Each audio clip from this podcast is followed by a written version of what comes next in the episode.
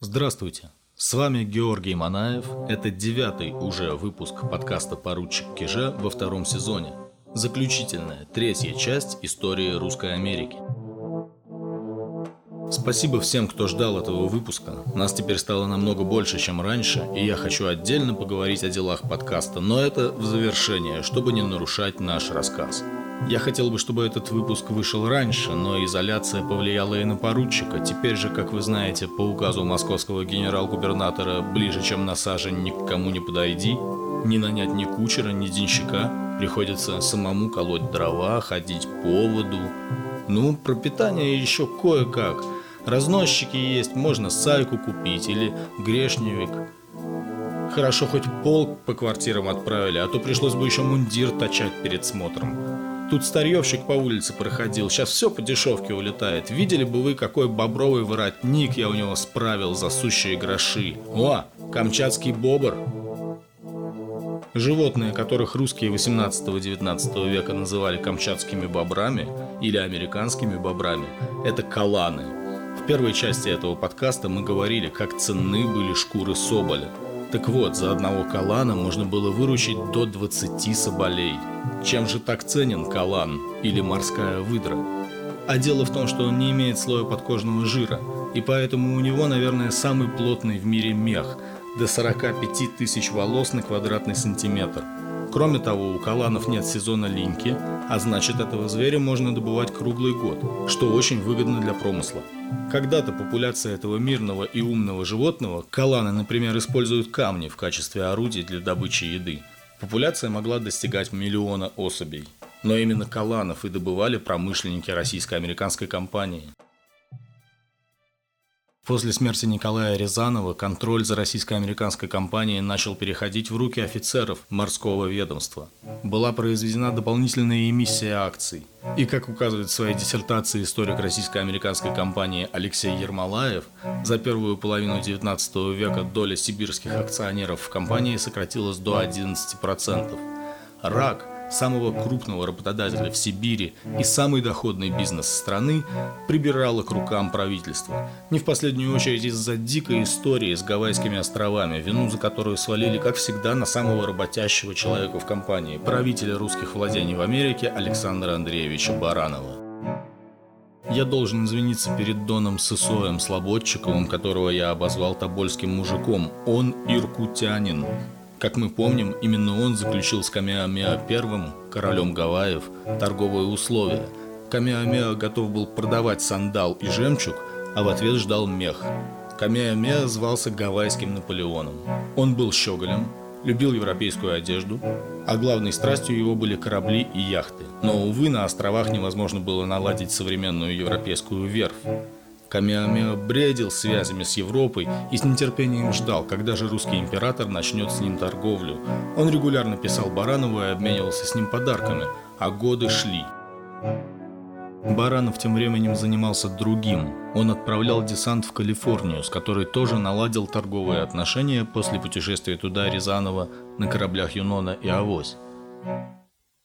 Капитан Иван Кусков донес, что в заливе Бадега он обнаружил изрядную гавань, прекрасное местоположение, земли, способные к возделыванию, изобилие строевых и корабельных лесов, а также множество диких животных. Кусков купил этот участок у индейцев, заплатив три одеяла, три пары штанов, два топора, три мотыги и несколько ниток бус – Местным жителям, как индейцам, так и испанцам, от русских были нужны изделия из железа и дерева.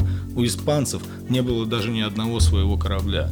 А добывать здесь можно было мех и, главное, пропитание для жителей сельскохозяйственно нищей Аляски.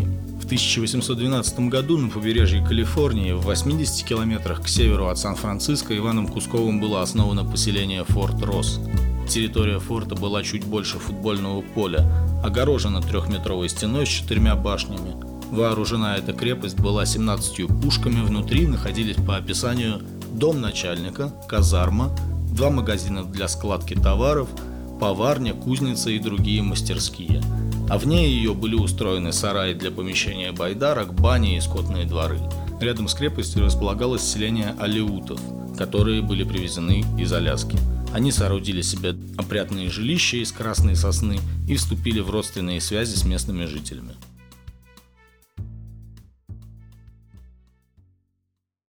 По прошествии одного сельскохозяйственного сезона выяснилось, что хлеб здесь расти не будет, слишком близко море, а гавань неудобна для крупных судов.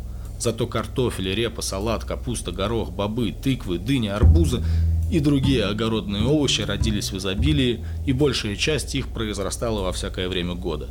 Форт Росс стал продовольственной корзиной Аляски, но и настоящим бельмом на отношениях России с Англией и Испанией. Обе морские державы были жестко против русских баз в Калифорнии. Тем не менее, Форт Росс продолжал существовать.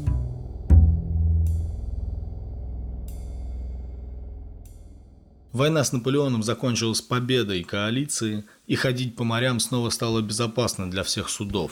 Сразу же из Петербурга был отправлен в очередное кругосветное путешествие корабль «Суворов» под командованием лейтенанта Михаила Лазарева. Зашел этот корабль и в Новоархангельск. Нам этот эпизод интересен тем, что Лазарев со скандалом выгнал с корабля 35-летнего бортового врача, доктора медицины барона Георга Шеффера, как лицо, нетерпимое на судне. Это был странный человек, получивший свой баронский титул, видимо, через масонские связи. Он жил в Москве с женой, которая после войны сошла с ума. После чего Шефер нанялся корабельным доктором в кругосветку, и вот в 1815 году он оказывается на Аляске. В начале этого же года один из кораблей российско-американской компании «Брик Беринг» под командованием капитана Беннета потерпел крушение на малом острове Кауаи, одном из Гавайских островов. Корабль и груз на фантастические 100 тысяч рублей были захвачены правителем этого островка, царьком Каумуалии. Команду царек кормил на свой счет, но груз отдавать отказывался. С 1810 года царек Каумуалии формально подчинялся главному королю Гавайев Камиамеа I, но на своем острове Каумуалии был независим. Капитан Беннет, который вел Беринг в это плавание, вернулся в Новоархангельск и сообщил Баранову, что надо снаряжать экспедицию для спасения судна, команды и груза. И вот эту экспедицию взялся возглавить доктор Шеффер. Нам уже известно, как Баранову не хватало людей в Русской Америке. Любой маломальский толковый человек был нужен позарез, так что и доктор медицины мог, наверное, выступить посланником на Гавайи. Печальный опыт покойного начальника Николая Рязанова, который, не будучи дипломатом, угробил отношения с Японией, ничему Баранова, увы, не научил. К тому же поначалу предложение Шефера казалось вменяемым. Доктор хотел добиться повеления короля Камиамеа своему вассалу возместить убытки, понесенные при кораблекрушении, и если это получится, то тогда российско-американская компания сможет завести с Гавайями более серьезные торговые связи, которых, собственно, все так ждут.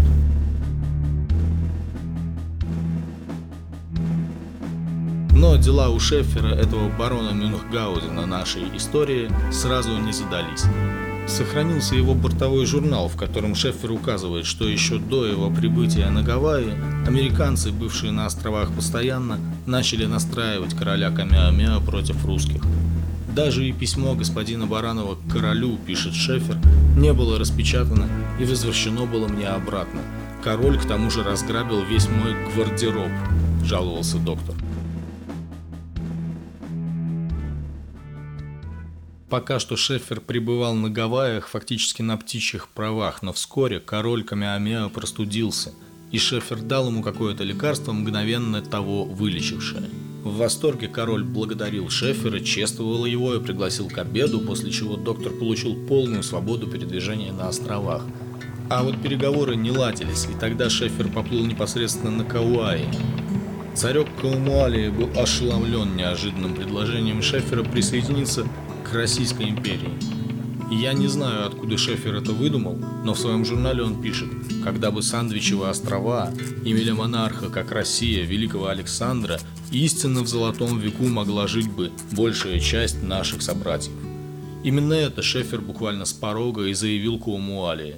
Тот, смекнув, что ему предлагают союз с Россией против короля Камеамеа, тут же на все согласился – Интересно, что коммуникация с этим Каумуали была значительно облегчена тем, что он прекрасно знал английский язык, на котором и беседовал с Шефером и другими иностранцами. Шефер подготовил бумаги о подчинении острова Кауаи Российской империи, и Каумуали их подписал. Главным пунктом договора была полная монополия для России на торговлю сандаловым деревом с Гавайями. Дальше слово снова доктору Шеферу, потому что это просто прекрасно. Потом надели на него, на Кумуалии, штаб офицерский мундир флота Его Величества Императора Всероссийского, положил я святой крест на Евангелие, велел королю, чтобы он, положа на оное правую руку, клялся вторично содержать свое святое слово в верноподданстве России и поцеловал он и крест. Король, проделав это, в знак подданства принял российский флаг, который собственноручно поднял и выстрелил из 13 пушек, на что ответствовано было с русского корабля 21 выстрелом. Все кричали на берегу «Майтай, Майтай», то есть «Вот хорошо». Подлинники соглашения с Каумуалией Шефер отправил Баранову в Русскую Америку, а их копии в Петербург, вместе с прошением о присылке двух вооруженных кораблей с надежной командой. Безумный барон, очевидно, уже видел себя героем не только российско-американской кампании, но, если понадобится, и русско-американской войны. Шефер основал в гавани острова три крепости, названные в честь императора Александра, его супруги Елизаветы и полководца Барклая де Толли, а одну из долин на острове переименовал в свою честь. Однако Шефер во многом оказался глупым заложником своих собственных обещаний. На большой остров Камиамеа он возвращаться теперь не мог – а король Каумуалия, напротив, его очень любил, постоянно ходил к нему обедать, выпросил у него чужой корабль, который Шефер купил на счет российско-американской компании. Когда до Александра Баранова дошли письма от Шеффера, а затем счет за судно, а потом подлинники договоров с Каумуалией о подданстве Российской империи, у старика волосы на руках зашевелились, «Отставить», – писал он Шеферу, – «нельзя заключать таких договоров без ведома правительства», цитирую недословно.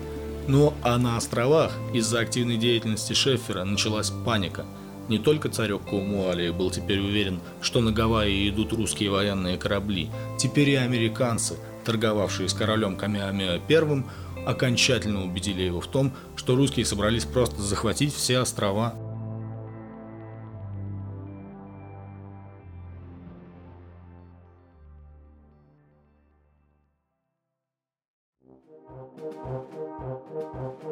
В мае 1817 года Шеффера и немногих оставшихся под его началом русских отловили во владениях Камиамеа, посадили на первый попавшийся корабль и запретили возвращаться на берег. Неутомимый в своем безумии, Шеффер поплыл на остров Кауаи и попытался там стать лагерем в своем собственном форте имени императора Александра – но местное население просто напало на него и его людей. Выручил доктора-американец, капитан торгового судна «Льюис», следовавший в Кантон.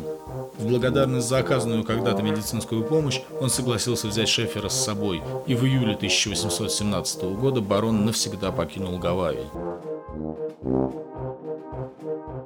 Месяц спустя в Петербурге руководством российско-американской компании была получена победная реляция Шеффера. Император по этому поводу заключил, приобретение сих островов и добровольное их поступление в наше покровительство не только не может принести России никакой существенной пользы, но напротив, во многих отношениях сопряжено с весьма важными неудобствами. После отказа Шефер сам прибыл в Петербург, добивался аудиенции императора с новыми проектами своей колонизации Гавайев, но все было тщетно. Доктора просто уволили из российско-американской компании и отпустили на все четыре стороны, хотя вообще-то его предприятие принесло компании убыток более чем в 200 тысяч рублей. Кстати, груз судна «Беринг» Шефер, насколько я понял, так и не вернул. После этой истории он продолжил свои скитания отправился на другой конец света, в Бразилию, как истинный барон Мюнхгаузен, но мы его на этом оставим. А вот для Александра Баранова афера Шефера стала заключительным эпизодом карьеры. Уже два раза направляли ему на смену новых правителей Русской Америки, потому что мы помним, что Александр Андреевич давно просил об отпуске на пенсию, но оба новых правителя мистическим образом погибли. Только осенью 1817-го прибывший в Америку Леонтий Гагермейстер сменил Александра Баранова. Через два года, сдав все свои дела, Баранов отправился назад в Россию, но так и не вернулся. Он умер 16 апреля 1819 года на борту корабля «Суворов», и последним его пристанищем стало море. Ум российский промысла затеял, людей вольных по морям рассеял, места познавать и, выгоды искать и, отечеству пользу в монаршую честь. Честью, славою сюда завлеченный, дружбой братской здесь соединенной, станем создавать, дальше занимать России полезный, Америке край. Это песня, которую сочинил молодой еще главный правитель РАК Александр Баранов в 1799 году.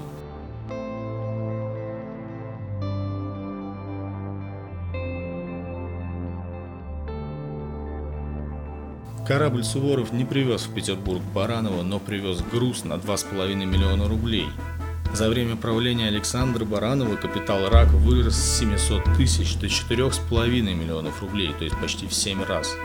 Начиная с Леонтия Гагермейстера, правители Русской Америки стали морскими офицерами, сменявшимися каждые пять лет. За такой короткий срок невозможно было не разобраться в делах колонии, не наладить достойные отношения с местными жителями. Кроме того, стала трагически падать добыча каланов.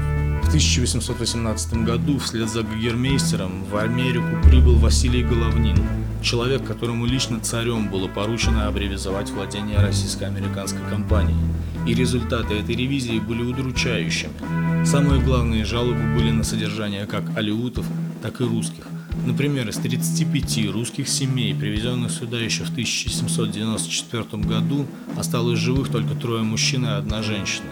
На работников алиутов даже не велись метрические книги, то есть их жизни стоили не дороже жизни скота. Головнин также сообщал, что американцы и испанцы промышляют того же калана, мешая русским промыслам, а затем продают русским добычу. Был даже случай, когда испанские солдаты в Калифорнии пленили группу алиутов, работавших на русских, и убили почти всех. Кстати, докторов и аптек на русских американских территориях не было в принципе. В Петербурге стали крепко задумываться о необходимости наличия американских колоний, в особенности злосчастного Форт Росса, где происходили вот такие вещи, как я только что описывал. В 1820 году правление РАК доложило правительству, что хотело бы избавиться от калифорнийской территории, искушающей испанцев и американцев. И хотя там производили пшеницу, бобы, ячмень и все остальное, страх конфликта с испанцами в Новом Альбионе, как тогда прозывали в России американские земли, был слишком силен – 1824 году правительство снова собрало мнение о колониях. И вот тут Василий Головнин высказался определенно.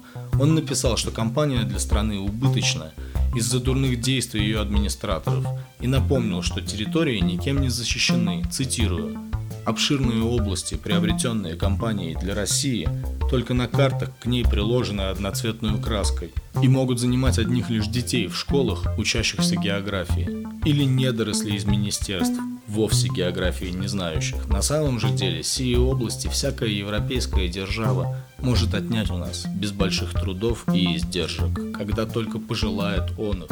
Конец цитаты. Были и экономические проблемы – Главное, упомянутое уже падение добычи пушнины. Если за 24 года, с 1797 по 1821, Каланов было добыто 73 тысячи, то за 19 лет, с 42 по 61 года, всего 25 тысяч. Кроме того, вопрос в том, куда шли шкуры. К 1820 годам компания большую часть пушнины обменивала на чай – на русском китайском рынке в Кяхте, а чай сбывала в России, забирая деньги себе. И если при Григории Шелихове русские активно добывали и торговали в Америке, то со временем, поняв, что там невыносимые условия, русские схлынули. В 1822 их там было меньше 500 человек – Фактически местные правители компании с помощью кучки суровых мужиков управляли тысячами алиутов, уничтожавших популяцию Калана, а все деньги оставались внутри компании. Связь с Дальним Востоком она почти потеряла. Вот это и не нравилось правительству. Из американских территорий тупо выкачивали деньги, пока могли, и лоббировала при дворе это дело серьезная партия, включавшая в себя декабристов – в 1824-1825 годах российско-американская компания вступает в прямой конфликт с российской властью, и закончился этот конфликт только после подавления восстания на Сенатской площади. Я не буду углубляться в историю декабристского движения и восстания, это отдельная тема. Для нас важно следующее. Все ведущие декабристы были представителями высших аристократических фамилий империи. Как сейчас, так и тогда элита стремилась наложить руки на самые прибыльные бизнесы, а РАК все еще была одним из таких. Иван Борисович Пестель, отец лидера декабристов Павла Пестеля, был восточно-сибирским генерал-губернатором в 1806-1819 годах, но своеобразным. Почти все это время он жил в Петербурге. Иван Пестель, как писал о нем Герцен, завел открытый систематический грабеж во всем крае. Великий государственный деятель Михаил Спиранский называл Ивана Пестеля самой пустой головой, которую когда-либо знал. Так вот, этот Пестель считал, что права рак надо ограничить, все ее товары обложить серьезным налогом. Губернатор понимал, что творится в Русской Америке, а вот его сын, как и все декабристы, был фанатом Соединенных Штатов. В своей статье «Декабристы и Америка» Николай Болховитинов показывает – что декабристы открыто называли американскую конституцию лучшей для России, и конституция Николая Муравьева основана на американской. На допросах впоследствии Павел Пестель говорил, что именно американское благоденствие вдохновляло его на изменение режима в России. Наконец, лидер Северного общества Кондратий Рылеев говорил – Удобнейшим для России кажется областное правление Североамериканской Республики при императоре, которого власть не должна много превосходить власти президента штатов. А еще Кондрат Рылеев в 1824 году стал секретарем Петербургского управления российско-американской компании, и с ней имели связи все ведущие декабристы.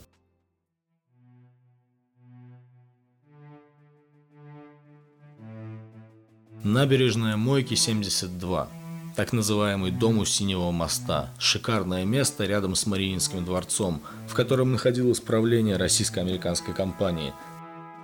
В 1824-25 годах это место стало еще и одним из мест сбора заговорщиков, что же объединяло их с российско-американской компанией. Уже упоминавшийся тут адмирал Николай Мордвинов, член Государственного совета – был лидером той партии, которая продвигала российско-американскую компанию и ее экспансию на восток.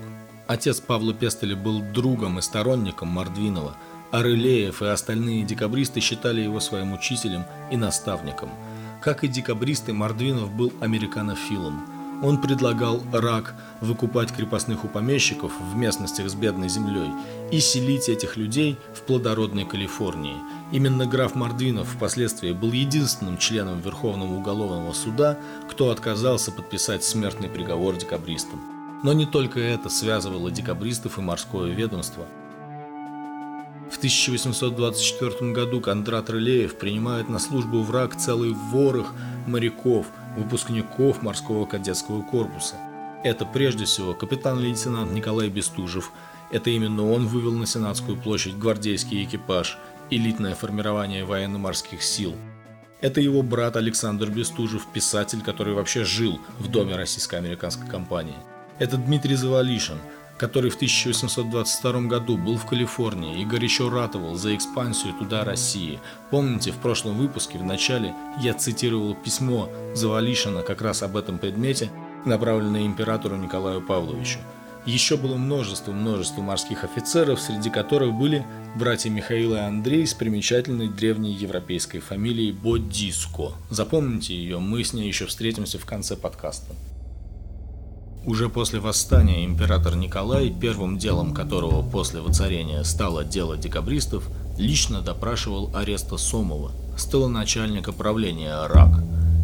Его, кстати, потом отпустили, декабристом он не был. На вопрос царя «Где вы служите?» Сомов отвечал «В российско-американской компании». «То-то же хороша собралась у вас там компания», — хмуро бросил ему царь. К этому моменту он уже разобрался во всех связях этой компании с декабристами.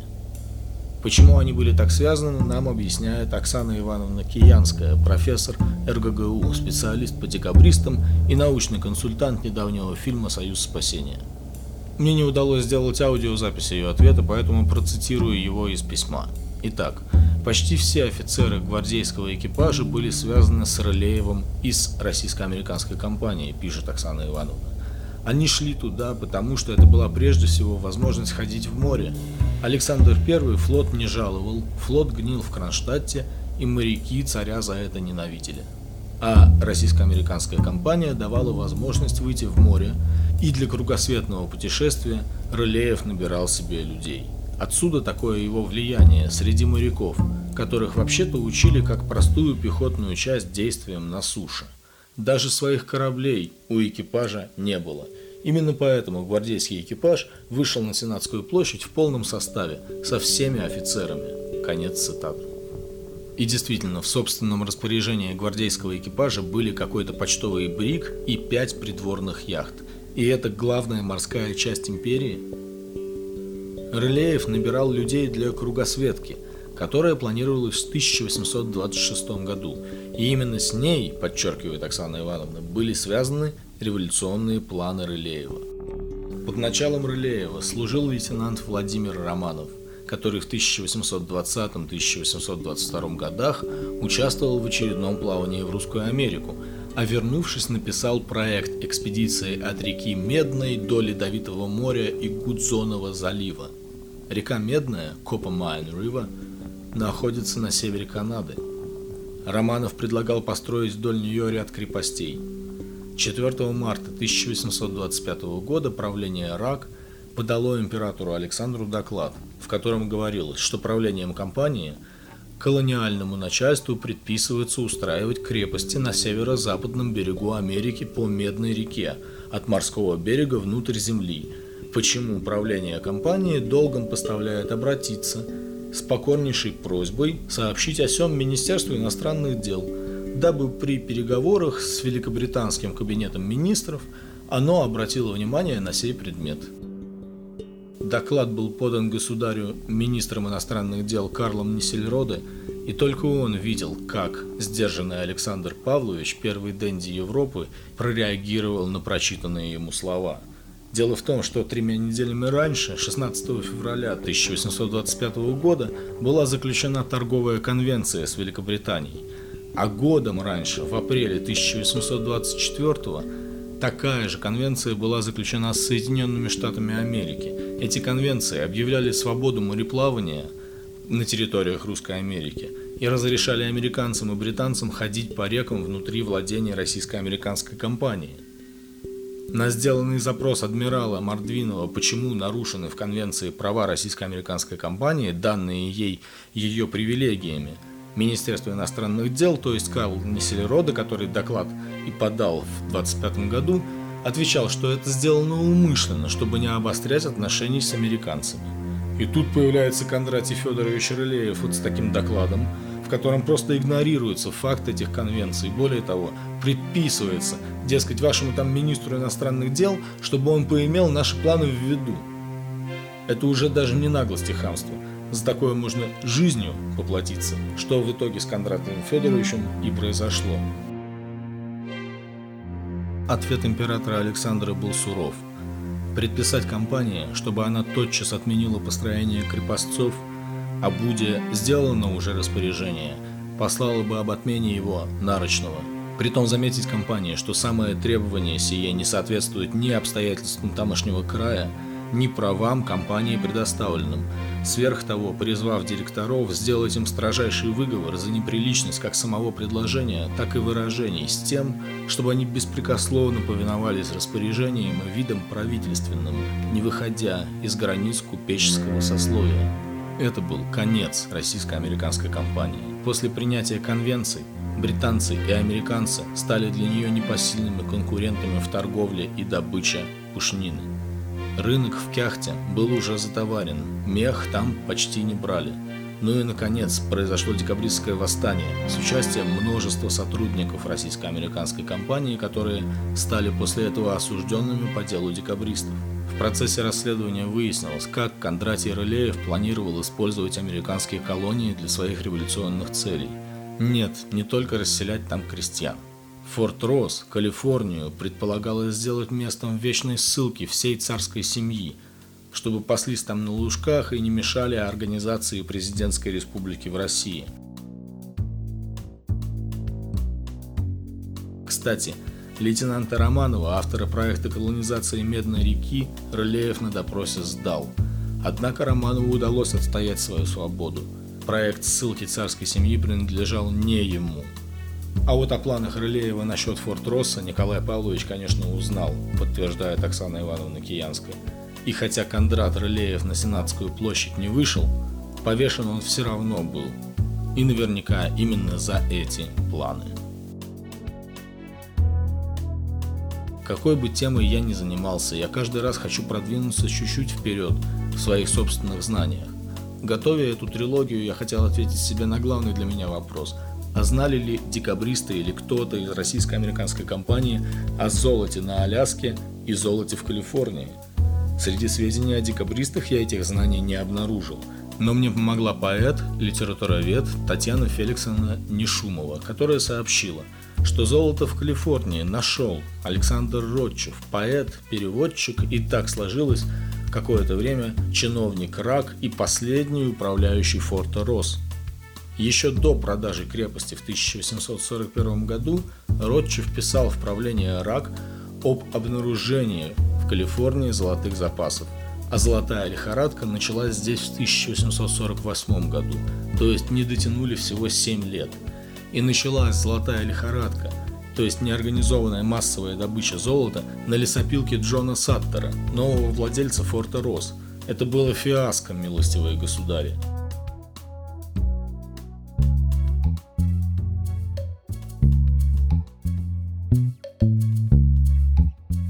Историк Русской Америки Александр Алексеев подсказывает, что правление РАК сознательно молчало об известных им золотых приисках в Калифорнии. Боялись, что русское правительство придет туда с серьезными намерениями, и РАК потеряет свою торговую монополию. Но что сказать, на зло бабушки отморозили уши. Форт Росс, как вы поняли, продан был в 1841 году, а вот с предложением о продаже владений на Аляске Соединенным Штатам выступил Николай Муравьев-Амурский, генерал-губернатор Восточной Сибири, еще в 1853 году. Это были уже завершающие годы службы этого выдающегося человека, знатока жизни и искусства управления, который справедливо заключил, что с развитием железных дорог США скоро распространятся по всему континенту, и нам нельзя не иметь в виду, что рано или поздно придется им уступить североамериканские владения наши – писал Муравьев. С ним был согласен и великий князь Константин Николаевич, родной брат будущего императора Александра II. Когда Александр вступил на трон, именно мнение Константина Николаевича о необходимости продажи Аляски стало решающим. А тут еще подходила интересная дата. В 1862 году заканчивались многолетние торговые привилегии российско-американской компании в Русской Америке. Русское правительство не торопилось с продажей Аляски, изучая этот вопрос. Кроме того, сначала была Крымская война в 1853-56 годах, потом в 1861-65 годах шла гражданская война в США. К вопросу смогли вернуться только в 1866 году, когда в Петербурге царь созвал специальное совещание, на котором был сам Александр II, его брат Константин, канцлер Горчаков, министр финансов Рейтерн, министр флота Краббе и барон Эдуард Стекль, посланник России в Вашингтоне. Решили, продаем, не меньше, чем за 5 миллионов долларов золотом.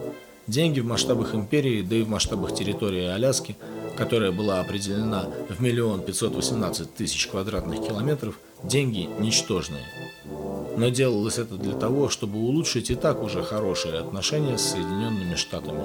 А еще средства планировалось пустить на развитие железных дорог, которых России тогда еще очень не хватало.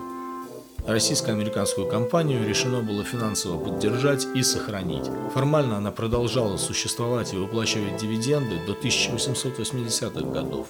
Но не о ней наш подкаст, а о русской Америке, которую сейчас окончательно продавали –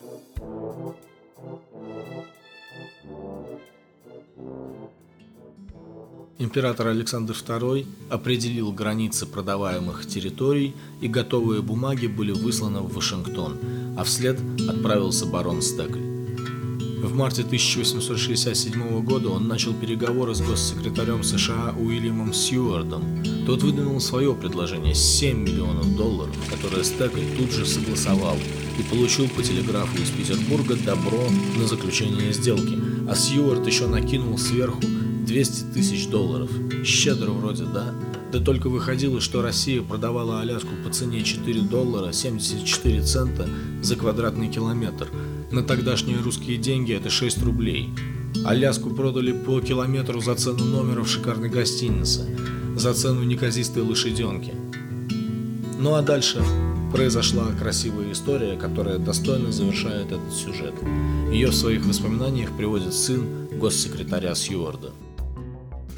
Вечером в пятницу 29 марта Уильям Сьюарт играл у себя дома в Вист, когда объявили о приходе русского посланника. Я получил донесение, мистер Сьюарт, от моего правительства по телеграфу. Император дает свое согласие. Если вы хотите, завтра я приду в департамент, и мы сможем заключить договор. С улыбкой удовлетворения Сьюарт отодвинул стол для Виста и сказал, зачем ждать до завтра, мистер Стекль, давайте заключим договор сегодня вечером. Но ваш департамент закрыт, у вас нет клерков, и мои секретари разбросаны по городу, с изумлением возражал Стекль. Не беспокойтесь об этом, ответил Сьюарт. Если вы соберете членов вашей миссии до полуночи, вы найдете меня ожидающим вас в департаменте, который будет открыт и готов к работе. Менее чем через два часа Свет разливался из окон государственного департамента. Работа шла там, как в середине дня. К 4 часам утра договор был переписан красивым почерком, подписан, скреплен печатями и готов к пересылке Сенату президента. Заключительный момент подписания договора в первые часы рассвета 30 марта запечатлен на картине Эммануэля Лойца. Смотрите в инстаграме поручика Кижа. Здесь, помимо Сьюарда, Стекли и других участников подписания, изображен с шикарными бакенбардами Владимир Бадиско, секретарь русской дипломатической миссии в Вашингтоне. Это племянник декабристов Михаила и Андрея Бодиско, родившийся в 1820 году и никак в заговоре декабристов не участвовавший. Еще один, последний в этот раз, штрих к связям декабристов и русской Америки. Конечно, договор был успешно ратифицирован всеми органами и правителями обеих стран. А вот что российское, что американское общество просто возопили в возмущении. Америка купила сундук со льдом. Сьюарт купил за 7 миллионов 200 тысяч заповедник белых медведей, писали американские газеты. Петербургская газета «Голос» в апреле 1868 писала «Продажи за бесценок американцам Аляски – это позор и забвение памяти наших первопроходцев.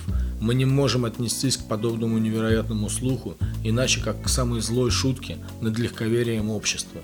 Неужели трудами Шелихова, Баранова и других самоотверженных для России людей должны воспользоваться иностранцы?»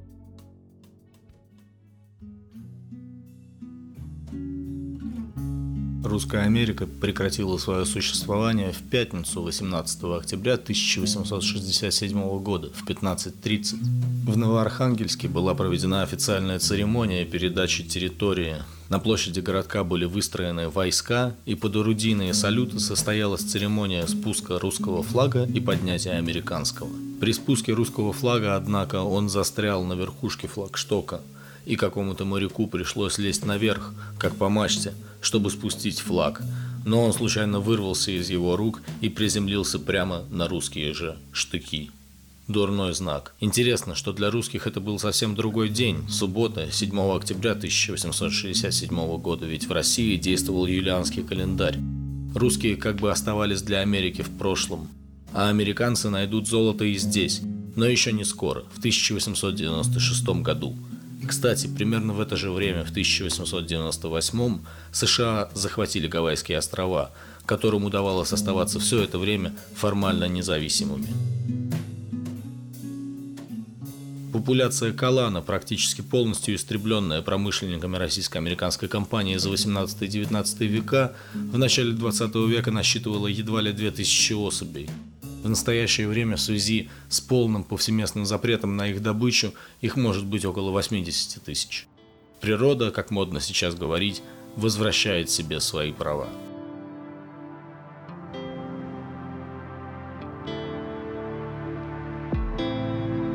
Я благодарю всех, кто был с нами в этом путешествии по истории Русской Америки. За последнее время к поручику присоединилось много новых слушателей. Друзья, спасибо вам за ваши лайки, репосты, главное за то, что вы слушаете, интересуетесь. И, конечно, спасибо за ваши добрые слова и поддержку. На инстаграме поручика Киже нас уже больше 800 человек. Давайте нас будет еще больше. И, кстати, понимаю, что у вас остались вопросы по истории Русской Америки, я сделаю в Инстаграме прямой эфир, где мы поговорим с вами обо всем, что вы не поняли в подкасте. Объявлю об этом отдельно, подписывайтесь. Мне важна и поддержка тех из вас, кто готов подписаться на поручика Кижа на Патреоне. Вы можете оставить там хоть 2 бакса, но мне важно и приятно каждое из таких пожертвований. Некоторые из слушателей пришли к нам с сайта канала 365 дней ТВ, с которым мы организовали небольшое информационное партнерство. Приглашаю вас сходить к ним, ссылка в описании, там есть программа «Историада» и очередной ее выпуск, вышедший 30 апреля, посвящен латинскому языку в нашей жизни. Я люблю этот язык, но очень плохо его знаю. А вот историки Антон Короленков и Владимир Никишин, которые ведут этот выпуск, разбираются в латыни хорошо. Они расскажут, где в Москве была сделана первая надпись на латыни и почему она сохранилась, как учили латынь русские люди 17 века и что одним из первых русских, знавших по-латынски, был Федор Романов, отец Михаила Федоровича, первого царя из этой династии. И отдельно я хочу сказать о тех людях, которые помогают поручику, Андрей Кузьмин любезно предложил свою помощь, и мой голос обработан именно им. Спасибо, Андрей. А мои новые друзья с Дальнего Востока сделали вот этот мечтательный и тревожный эмбиент, который стал главной темой этого выпуска. Ссылка на их SoundCloud в описании подкаста. Круто и то, что сочинен и записан этот эмбиент был в краях, через которые когда-то прошли все исследователи и первооткрыватели Русской Америки. Это был самый большой пока что выпуск подкаста. Я, Георгий Манаев, прощаюсь с вами до следующей серии. И поскольку изоляция продолжается по причине массовой эпидемии, в следующий раз мы поговорим о том, как эпидемии случались в дореволюционной России. Мужайтесь, милостивые государи и государыни, и примите искреннее заверение в моем глубочайшем почтении. Ваш поручик Киже.